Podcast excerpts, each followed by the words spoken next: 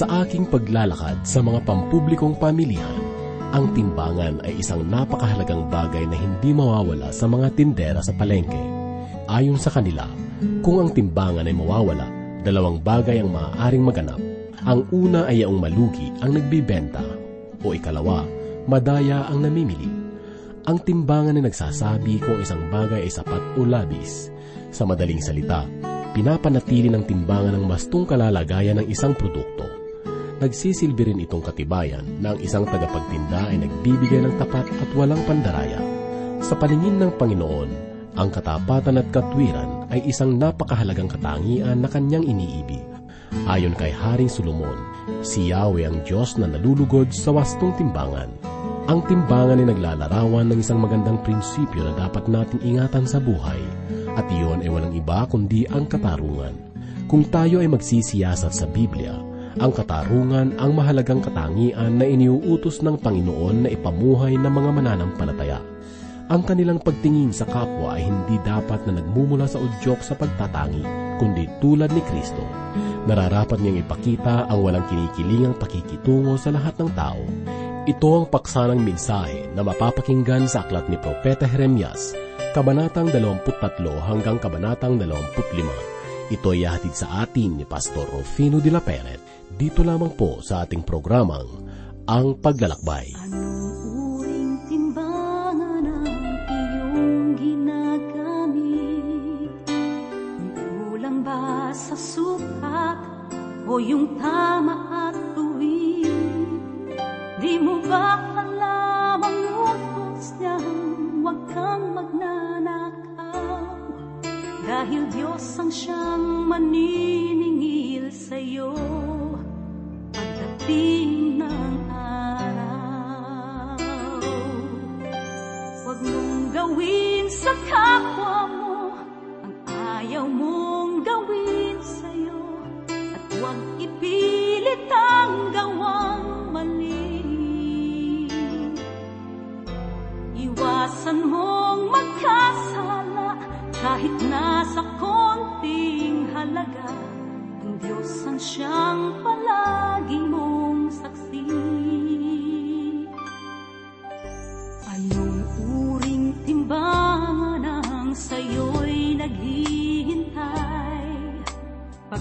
Pagsapit ng paghuhukom sa kabilang buhay?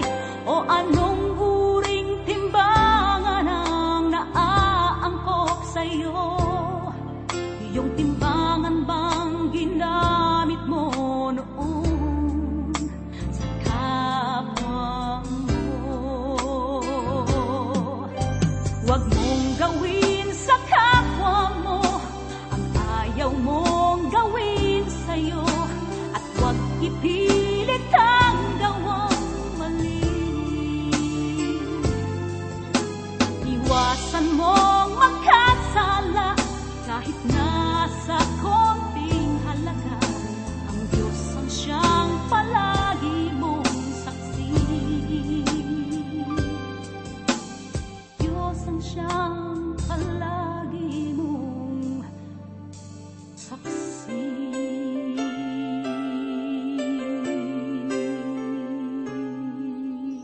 Mga kaibigan, magpapatuloy po tayo ng pag-aaral at pagbubulay dito sa aklat na sinulat ni Propeta Jeremias. Ang mga kabanata na ating tatalakayin ngayon ay ang ikadalawamput tatlo hanggang ikadalawamput limang kabanata. Basahin po natin ang unang talata ng ikadalawamput tatlong kabanata na ganito po ang sinasabi.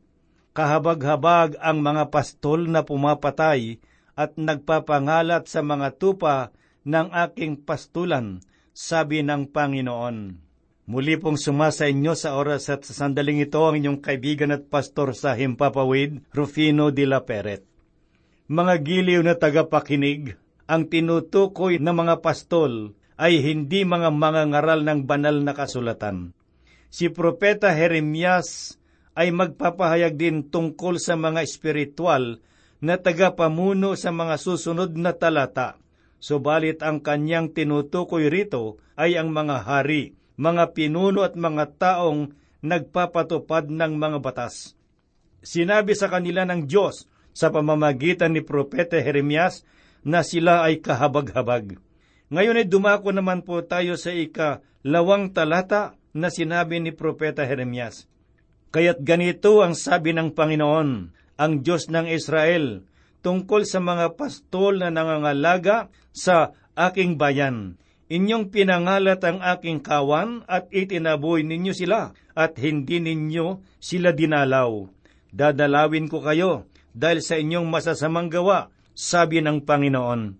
Ipinapahayag sa talatang ito, nahahatulan ng Diyos ang kanilang bayan, at tunay nga na ito ay tinupad ng Diyos. Ang sumusunod na dalawang talata ay makikita po natin na ang sinag ng araw ay unti-unting naaninag sa makapal at maitim na usok. Ipinahayag ni Propeta Jeremias sa ikatlo at ikaapat na talata ang ganito, Pagkatapos ay titipunin ko mismo ang nalabi sa aking kawan mula sa lahat ng lupain na aking pinagtabuyan sa kanila. Ibabalik ko sila sa kanilang mga kulungan at sila'y magiging mabunga at darami. Ako'y maglalagay ng mga pastol na mag-aalaga sa kanila at hindi na sila matatakot o manlulupaypay pa o mawawalan man ng sinuman sa kanila, sabi ng Panginoon. Ipinahayag ng Diyos na kung siya na ang namumuno ay kanyang bibigyan ng halaga at pangangalagaan ang mga mahihirap. Tinutukoy nito ang pagbabalik ng mga Hudyo sa kanilang sariling bayan. Sa panahon ding iyon, ang hari na kanilang dati itinakwil ay magtatalaga ng mga matapat na pastol upang sa kanila ay mga laga. Sa kabuuan, ito ay magiging isang bagong pamunuan at ibang iba ito sa mga pamahalaan na umiiral ngayon sa kasalukuyan. Pakinggan po natin ang ipinahayag ng Diyos sa pamamagitan ni Propeta Jeremias sa ikalimang talata na ganito ang sinasabi. Narito ang mga araw ay dumarating, sabi ng Panginoon, na ako'y magbabangon para kay David ng isang matuwid na sanga at siya'y mamumuno bilang hari at gagawang may katalinuhan na magagawad ng katarungan at katuwiran sa lupain. Merong hari na magmumula sa linya ng lipi ni Haring David, si Haring Konyas at lahat ng sumusunod sa linya ng kanyang lahi ay puputulin kahit na sila ay kasama sa linya na pinagmulan ni Haring David. Gayunman, walang sino man ang maaring sumira o humadlang sa layunin ng Diyos, kahit na ang iba ay nagaakalang kaya nila itong gawin, sapagkat nalalaman ng Diyos kung ano ang dapat niyang gawin. Natuklasan po natin sa bagong tipan na sa pamamagitan ng ibang linya, sa linya ni Nathan, isa sa mga anak ni David ay nagmula ang isang babae na nagngangalang Maria. Siya ay mula sa lugar ng Nazaret. Ginamit siya ng Diyos bilang instrumento upang si Jesus na Mesyas at hari ay maisilang dito sa sanglibutan. Ipinahayag sa Ebanghelyo ni Mateo sa kaapat na kabanata talatang labing apat ang ganito.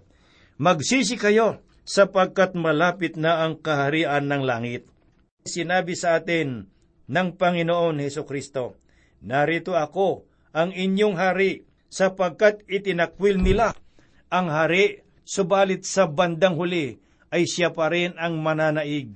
Ipinapahayag ni Propeta Jeremias na ang hari ay muling paparito upang magtatag ng kanyang kaharian. Ganito naman po ang sinabi ni Propeta Jeremias sa ikaanim na talata. Sa kanyang mga araw ay maliligtas ang Huda at ang Israel ay tiwasay na maninirahan. At ito ang pangalan na itatawag sa kanya, ang Panginoon, ang ating katuwiran. Mga kaibigan, nakarinig na ba kayo ng plataforma ng isang politiko na ang nilalaman ay tulad nitong talata na ating nabasa? Wala pa akong narinig na politiko na nagsabing siya ay matuwid na tao at susunod siya sa mga plano ng Diyos para sa pamahalaan. Nakarinig na ako ng mga tao na nagpahayag ng ibang mga bagay sa ilalim ng araw, subalit hindi ang katulad ng ipinahayag sa ikaanim na talata. Subalit ang katuwiran ay isang katangian ng itatatag na kaharian kung magahari na ang Panginoong Heso Kristo. Sa ikapito at ikawalong talata ng kabanatang dalawamput tatlo'y ganito po naman ang tinuran ni Propeta Jeremias. Kaya't narito ang mga araw ay dumarating sabi ng Panginoon na hindi nasasabihin ng mga tao habang buhay ang Panginoon na nag-ahon sa mga anak ni Israel mula sa lupain ng Ehipto, kundi habang buhay ang Panginoon na nag-ahon at nanguna sa mga anak ng sambahayan ng Israel mula sa hilagang lupain at mula sa lahat ng lupain na aking ipinagtabuyan sa kanila at sila'y maninirahan sa kanilang sariling lupa. Isa ito sa mga dakilang propesiya sa banal na kasulatan ang pinakamatanda na pistang ipinagdiriwang ngayon ay ang pista ng Paskwa. Ang lahat ng mga Hudyo ay nalalaman nila at ipinagdiriwang ang pista ng Paskwa. Ang pistang ito ay ang mahimalang pagpapalaya sa mga Hudyo mula sa Ehipto. Sinabi ng Diyos na darating ang araw na sila'y aking ibabalik sa kanilang lupain at makakalimutan nila ang paglaya mula sa Ehipto at ang kanilang maalala ay ang bagong pagpapalaya na aking tutuparin. Ipinapakita rin dito ng Diyos na siya ay hindi pa tapos sa bayang Israel sapagkat may layunin pa siya para sa kanila. Alamin naman po natin ngayon ang mga pahayag ni Propeta Jeremias sa ikalabing anim at ikalabing pitong talata. Ganito ang sabi ng Panginoon ng mga hukbo, Huwag ninyong pakinggan ang mga salita ng mga propeta na nagpapahayag sa inyo na kayo'y pinuno ng mga walang kabuluhang pag-asa. Sila'y nagsasalita ng pangitain mula sa kanilang sariling isipan at hindi mula sa bibig ng Panginoon. Patuloy nilang sinasabi sa mga humahamak sa akin. Sinabi ng Panginoon, magkakaroon kayo ng kapayapaan at sa bawat isa na may katigasang sumusunod sa kanyang sariling puso, ay sinabi nila, walang kasamaang darating sa inyo. Ang mga bulaang propeta ay nagpupumilit na magpropesiya o magpahayag tungkol sa kapayapaan. Ngayon ay maraming nangangarap at nagpapahayag kung papaano magkakaroon at makakamtan ng kapayapaan dito sa sanglibutan. Subalit ang sinabi naman ng Diyos ay hindi nila ito magagawa. Sa pamamagitan ni Propeta Isayas ay nagpahayag ang Diyos na ating matatagpuan sa ikadalawamput walong kabanata ng Isayas talatang dalawamput dalawang ganito. Walang kapayapaan para sa masasama, sabi ng Panginoon. Ang tunay na problema ay hindi sa dahilang ayaw ng mga tao ng kapayapaan, kundi ang puso ng tao ay puno ng kasamaan.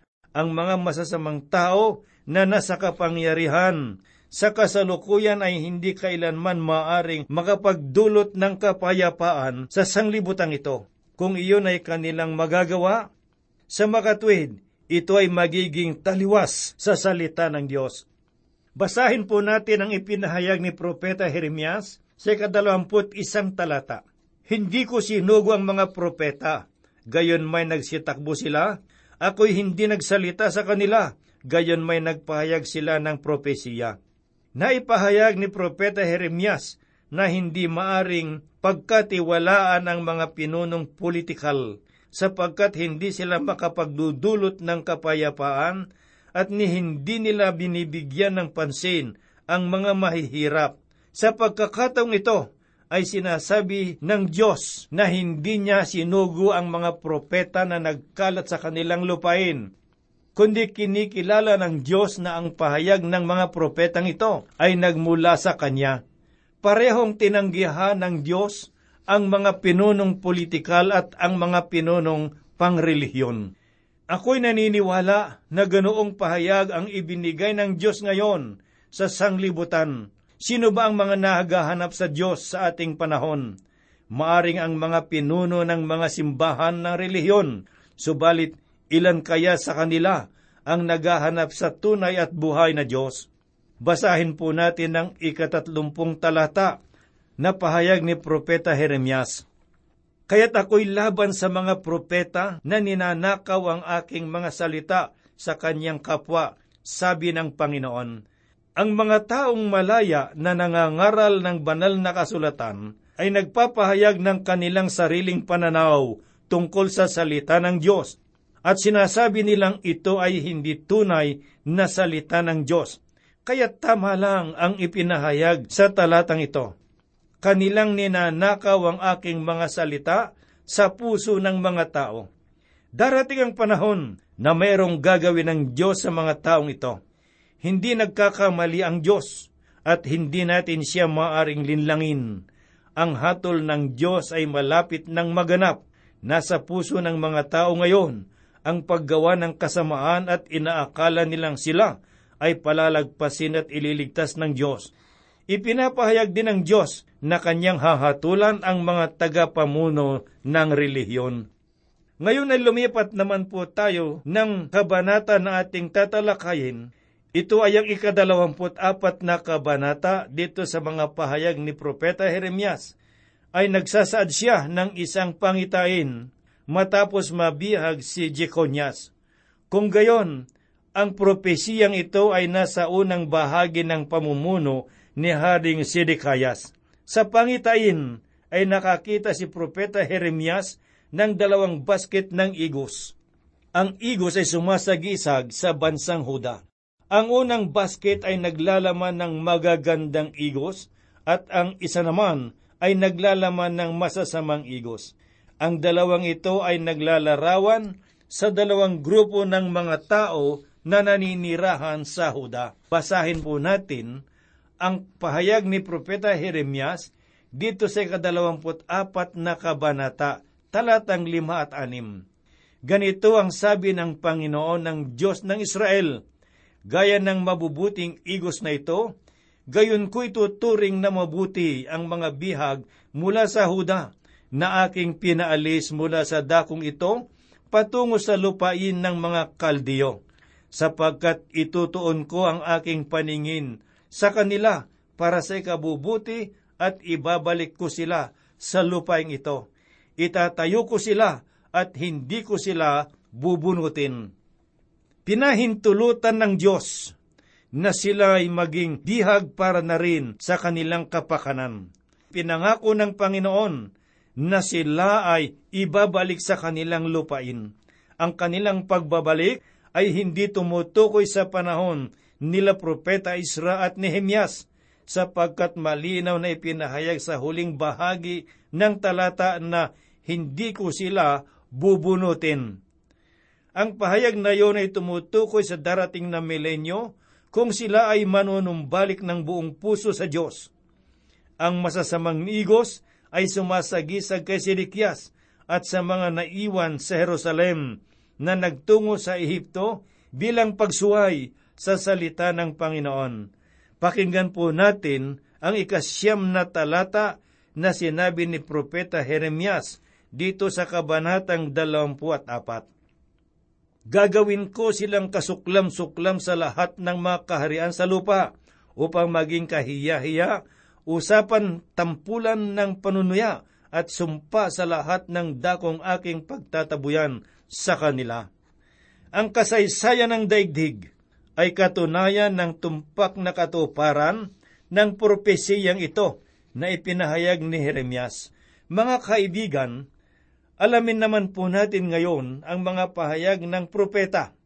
Ang ikadalawamput limang kabanata ay naipahayag sa loob ng labing pito hanggang labing walong taon. Tandaan po natin na ang aklat ng Jeremias ay hindi nasulat ayon sa pagkakasunod-sunod. Ang anak ni Jeconias na si Jehoiakim ang kasalukuyang hari sa panahong iyon. Siya ay ibang-iba sa kanyang makadiyos na ama. Ang katunayan ay naitala sa ikadalawamput apat na kabanata ng ikalawang hari, talatang apat, na sinasabi, sapagkat kanyang pinuno ang Jerusalem nang walang salang dugo at ang Panginoon ay ayaw magpatawad. Matutunghayan po natin sa susunod na talata ang tuwirang pagpaparatang ni Jeremias. Basahin po natin ang ipinahayag ni Propeta Jeremias sa kadalawamput limang kabanata ng kanyang aklat sa talatang apat. Hindi kayo nakinig ni ikiniling man ang inyong mga tainga upang makinig bagamat patuloy na sinugo ng Panginoon sa inyo ang lahat niyang mga lingkod na propeta. Sinabi sa kanila ni Propeta Jeremias, sapagkat hindi nila pinakinggan ang salita ng Diyos, ang kanilang lupain ay sasakupin ng Babylonia. Ngayon ay dumako naman po tayo sa ikasyam na talata, sang-ayon sa pahayag ni Jeremias. Tatawagin ko ang lahat ng mga lipi sa hilaga at Sinbukudosor na hari ng Babylonia, ang aking lingkod. Dadalhin ko sila laban sa lupaing ito at sa mga mamamayan nito at laban sa lahat ng mga bansang ito sa palibot. Ganap ko silang lilipulin at gagawin ko silang kasuklam-suklam at isang walang hanggang kakutyaan, sabi ng Panginoon. Mga kaibigang nakikinig, sa bahaging ito ay tinawag ng Diyos si Nebuchadnezzar na lingkod sapagkat ginamit siyang instrumento ng Diyos sa kanyang paghatol. Marami ang nagtataka kung bakit ang Israel ay hindi lupain na dinadaluyan ng gatas at pulot pukyutan. Merong kakapusan ng tubig ngayon sa lupain ngayon. Ipinahayag ng Diyos na gagawin niya iyon na kasuklam-suklam na lugar. Nais ng Diyos na malaman na hindi lamang niya hinatulan ang mga tao, bagos ay hinatulan din niya ang lupain. Ang paghatol ng Diyos sa lupain iyon ay tulad ng sumpa sa kasalanan ng sanglibutan, sapagkat ang daigdig ay hindi namumunga ng ayon sa nararapat nitong ibunga dahil sa sumpa ng kasalanan. Ipinahayag ni Propeta Jeremias sa ikasampung talata ang ganito, Bukod dito ipapawiin ko sa kanila ang tinig ng kasayahan at ang tinig ng katuwaan, ang tinig ng lalaking ikakasal at ang tinig ng babaeng ikakasal, ang ingay ng mga batong gilingan at ang liwanag ng ilawan. Ang lahat ng kaaliwan at kasiyahan na nasa kanila ay aalisin ng Diyos. Ganoon din, hindi na magkakaroon ng kasalanan. Sinasabi sa talatang ito na maging ang mga gilingang bato ay hihinto. Ang ibig sabihin nito na ang pakikipaglaban ay hihinto na ang gabi ng mga pagtitipon sa kanilang mga tahanan ay hindi na rin nila ikaliligaya sapagkat ang liwanag ng kanilang ilawan ay mamamatay. Ngayon ipakinggan po natin ang sinabi ni Propeta Jeremias sa ikalabing isang talata ng Kabanatang 25. Ang buong lupaing ito ay magiging guho at katatakutan at ang mga bansang ito ay maglilingkod sa hari ng Babylonia sa loob ng pitumpung taon. Kung ang Diyos ay nakikipag-usap sa bayan ng Israel, laging kalaki pang oras at panahon. Subalit kung ang Diyos ay nakikipag-ugnayan sa simbahan, hindi siya nagbibigay ng oras at panahon. Kaya't hindi natin masasabi kung kailan ang muling pagbabalik na hinihintay natin sa Panginoong Diyos. Wala rin tayong karapatan na sabihin, malapit na ang muling pagbabalik ng Panginoon sapagkat wala namang sinuman na nakakaalam kung kailan ang takdang panahon. Noong ang mga Israelita ay malapit nang makapasok sa lupang pangako, sinabi sa kanila ng Panginoon na sa tuwing ikapitong buwan, ang kanilang lupain ay dapat na pagpahingahin, huwag tataniman. Ang Diyos ay nagpahayag ng mga pagpapala sa mga taong sumusunod sa kanyang mga salita subalit humahatol din siya sa mga swail. Nakita ng Diyos ang kanilang mga pagsuway. Basahin po natin ang ikadalawamput anim na kabanata ng Libitiko, talatang 34 at 35 na ganito po ang sinasabi. Kaya tatamasahin ng lupain at ang kanyang mga sabat, hanggat ito'y nananatiling wasak, habang kayo ay nasa lupain ng inyong mga kaaway.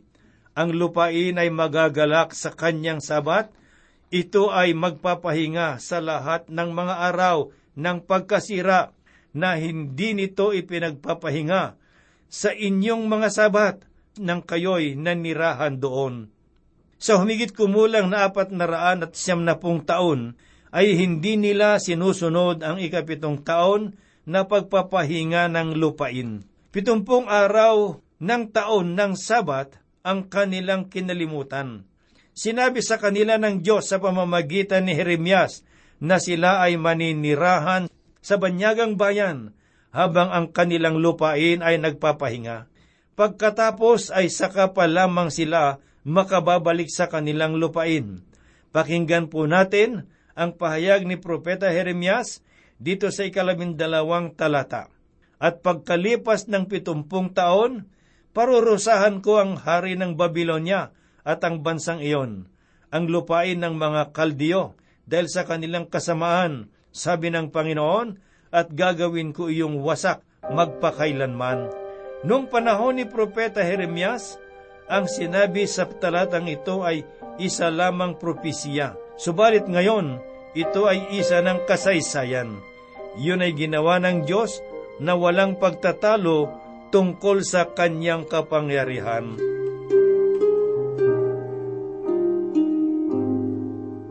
Tayo po ay manalangin. Minsan pa dakilang Diyos, kami po'y lumalapit sa iyo, pinupuri ka namin pinasasalamatan dahil sa taglay mong pag-ibig at kapangyarihan. At sa oras na ito, Panginoong Diyos, sa lahat ng mga kapatid na nakikinig ng iyong mga salita sa tabi ng kanilang mga radyo. Panginoon, idinadalangin ko po ang bawat isa sa kanila. Marahil sila ay naro sa kanilang mga tindahan o sa mga palengke, naghahanap buhay. Dakilang Diyos, idinadalangin ko po sa iyo. Paunlarin mo, Panginoon Diyos, at pagpalain ang kanilang mga hanap buhay. Ngunit higit sa lahat ay magkaroon sila ng pagtanaw sa iyo ng pananalig at ng pag-asa at gayon din ang pagtitiwala sa iyo. Gayon din sa mga kaibigan at mga kapatid na nagdadala at nagpapasa ng mabibigat na pasanin sa oras na ito. Sinabi mo, Panginoon, magsilapit kayo sa akin, kayong mga nahihirapan at nabibigat ang lubha, bibigyan ko kayo ng kapahingahan. Kami po'y umaasa na iyong tutugunin ang aming mga dalangin sapagkat hinihiling po namin ng lahat sa banal na pangalan ng aming Panginoong Heso Kristo. Amen.